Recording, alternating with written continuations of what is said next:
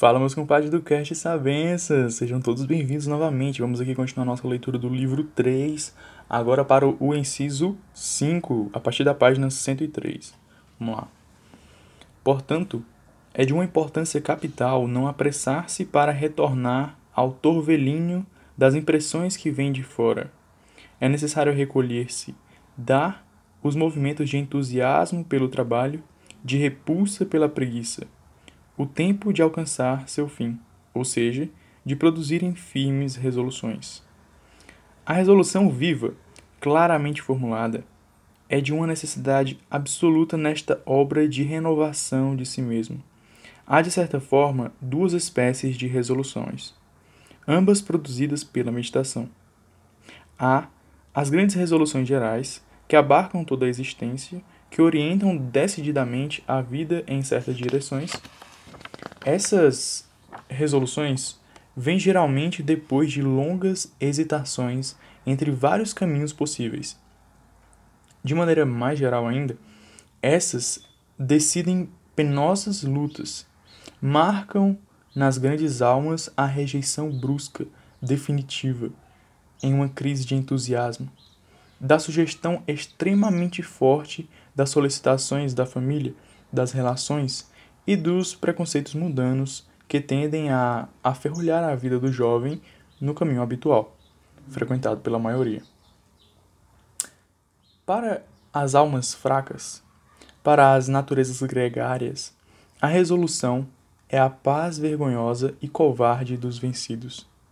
É o triunfo neles da mediocridade, o abandono definitivo de toda tentativa de luta, a aceitação da vida de todo mundo e a recusa em prestar ouvidos às solicitações de um ideal mais elevado que não comporta a má qualidade de sua alma. Entre esses dois casos claros, que chegam a irrevogáveis decisões, encontram-se todos os graus de fraqueza dos jovens que várias vezes retomam o trabalho sobre si mesmo, que não chegam a emudecer os apelos de uma vida superior, mas que, por falta de vontade, recaem sem cessar na vida que tanto desprezam. Escravos revoltados e amargos que não aceitam, como os precedentes, sua decadência. Que sentem a beleza de uma existência de trabalho e não conseguem trabalhar. Que sofrem a feiura de uma vida preguiçosa e, entretanto, não fazem nada. São escravos que o conhecimento das leis da psicologia pode libertar. Se não desesperarem muito cedo de seu resgate e se não quiserem realizá-lo imediatamente. Se essas resoluções têm tão grande importância, é porque elas são, de certa forma, uma conclusão. São a tradução, uma fórmula precisa e breve de uma inumerável quantidade de veleidades de experiências, de reflexões, de leituras, de sentimentos, de inclinações. Por exemplo, para a direção geral da conduta, devemos escolher entre duas grandes hipóteses que temos sobre o sentido geral do universo. Ou nós aceitamos, como concéticos, que o mundo, tal como existe, é de certa forma o resultado de uma feliz lance de dados que jamais se, produzirá, se reproduzirá. Que a vida e a consciência surgem na superfície da Terra por puro acaso. Ou aceitamos a tese oposta e cremos que o universo é um processo evolutivo que alcança uma perfeição cada vez mais alta. A tese cética tem a seu favor um único argumento: que nada sabemos que estamos enclausurados nesse recanto perdido da natureza, nessa pequena masmorra, e que seria uma grande pretensão erigir em leis universais o que nada conhecemos. A tese oposta tem a seu favor a verdade de fato e, de certa forma, a evidência. Só conhecemos nosso mundo, mas esse mundo tem uma ordem e tem há um longo tempo, pois a vida supõe a invariável estabilidade das leis da natureza. Se hoje, com as qualidades visuais do trigo, por exemplo, coexistissem qualidades comestíveis e amanhã características diferentes, e depois de amanhã propriedades venenosas, nenhuma vida poderia organizar-se. Eu vivo, logo, as leis da natureza são constantes. Como a vida data do período siluriano, já faz alguns milhares de anos, alguns milhões de anos, que as leis da natureza são o que são. É a isso que aludimos quando dizemos que a tese moralista tem a seu favor a evidência. Por outro lado, essa longa evolução que dura há tantos milhares de anos produziu seres pensantes, e esses seres pensantes, seres morais. Como então admitir que a marcha das coisas não tende para o pensamento e a moralidade? A, a história natural e a história humana ensinam que todos os horrores da Struggle for Life resultam, resultaram na formação de uma humanidade superior.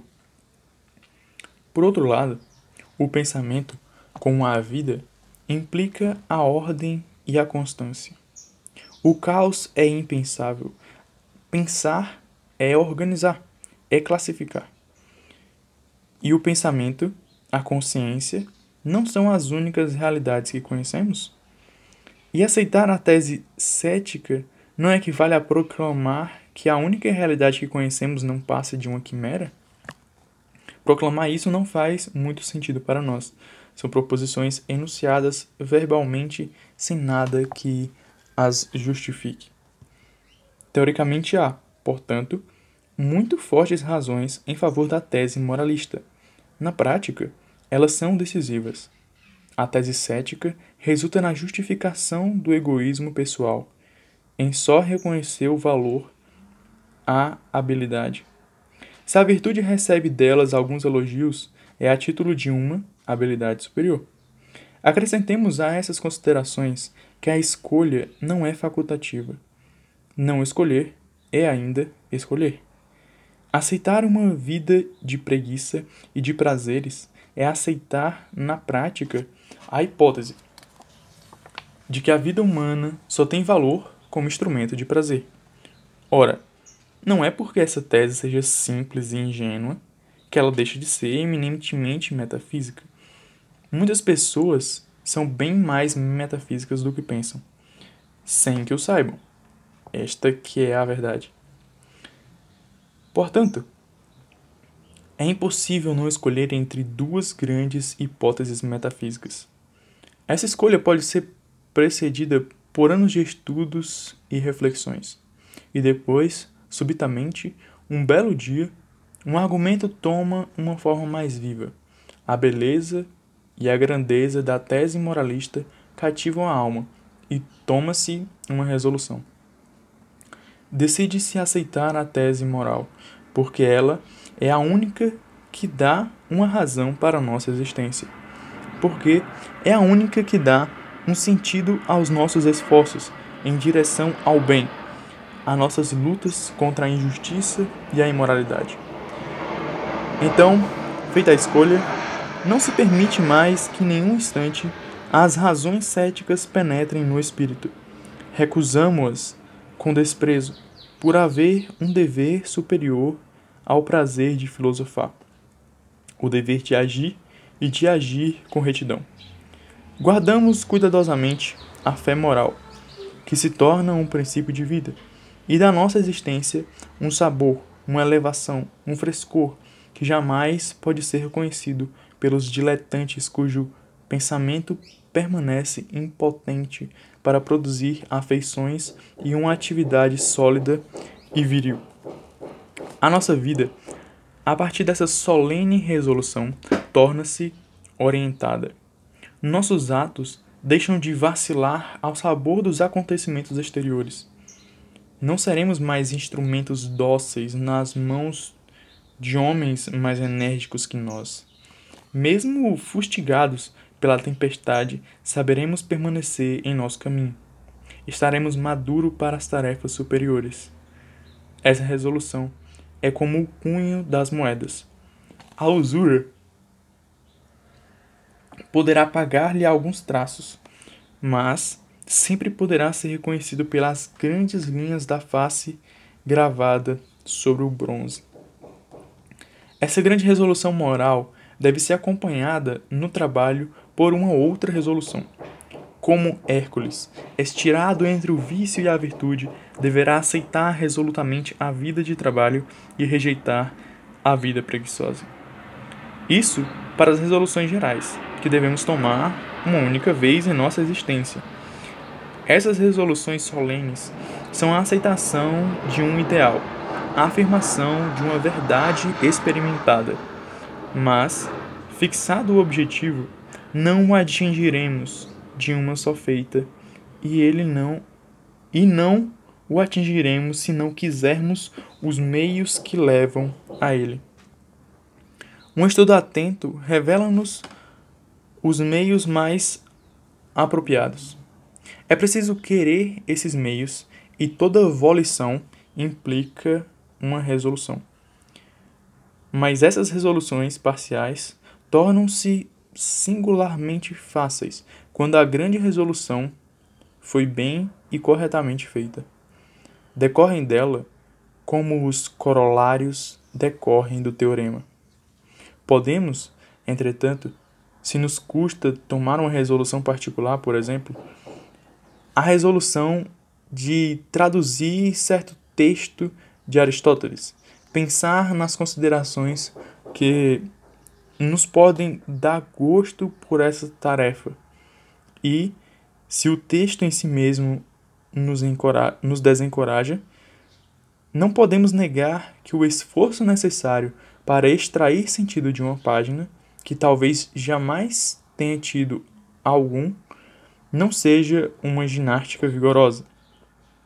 E depois de oito dias de trabalho, subitamente tomamos consciência da grande penetração de espírito desenvolvida por essa luta tenaz com cada palavra, com cada preposição e pelo esforço para encontrar uma sequência lógica. Quando aplicamos essas faculdades, assim robustecidas, a uma página das Meditações de Descartes ou a um capítulo de Stuart Mill, assemelhamos-nos aos soldados romanos que faziam seus exercícios com uma carga duas vezes mais pesadas que a exigida na guerra. É raro que a resolução de conjunto permanecendo bem presente e mais algumas considerações simples, familiares e preciosas sobre alguma resolução particular não bastem para mover a vontade. O que precede mostra-nos como no ensino os mestres privam-se de um importante elemento de sucesso quando não fazem cada campo de estudo ser precedido por uma exposição persuasiva das grandes vantagens gerais e particulares que os alunos terão com esse estudo. Posso dizer que estudei por muitos anos com desgosto o latim porque ninguém me tinha mostrado sua utilidade. Por outro lado, curei esse desgosto. Curei desse desgosto muitos alunos que dele sofriam unicamente fazendo-os ler e comentando. Admirável exposição de Feuerbach sobre a necessidade dos estudos clássicos. Eu te agradeço se você acompanhou até aqui e até a próxima.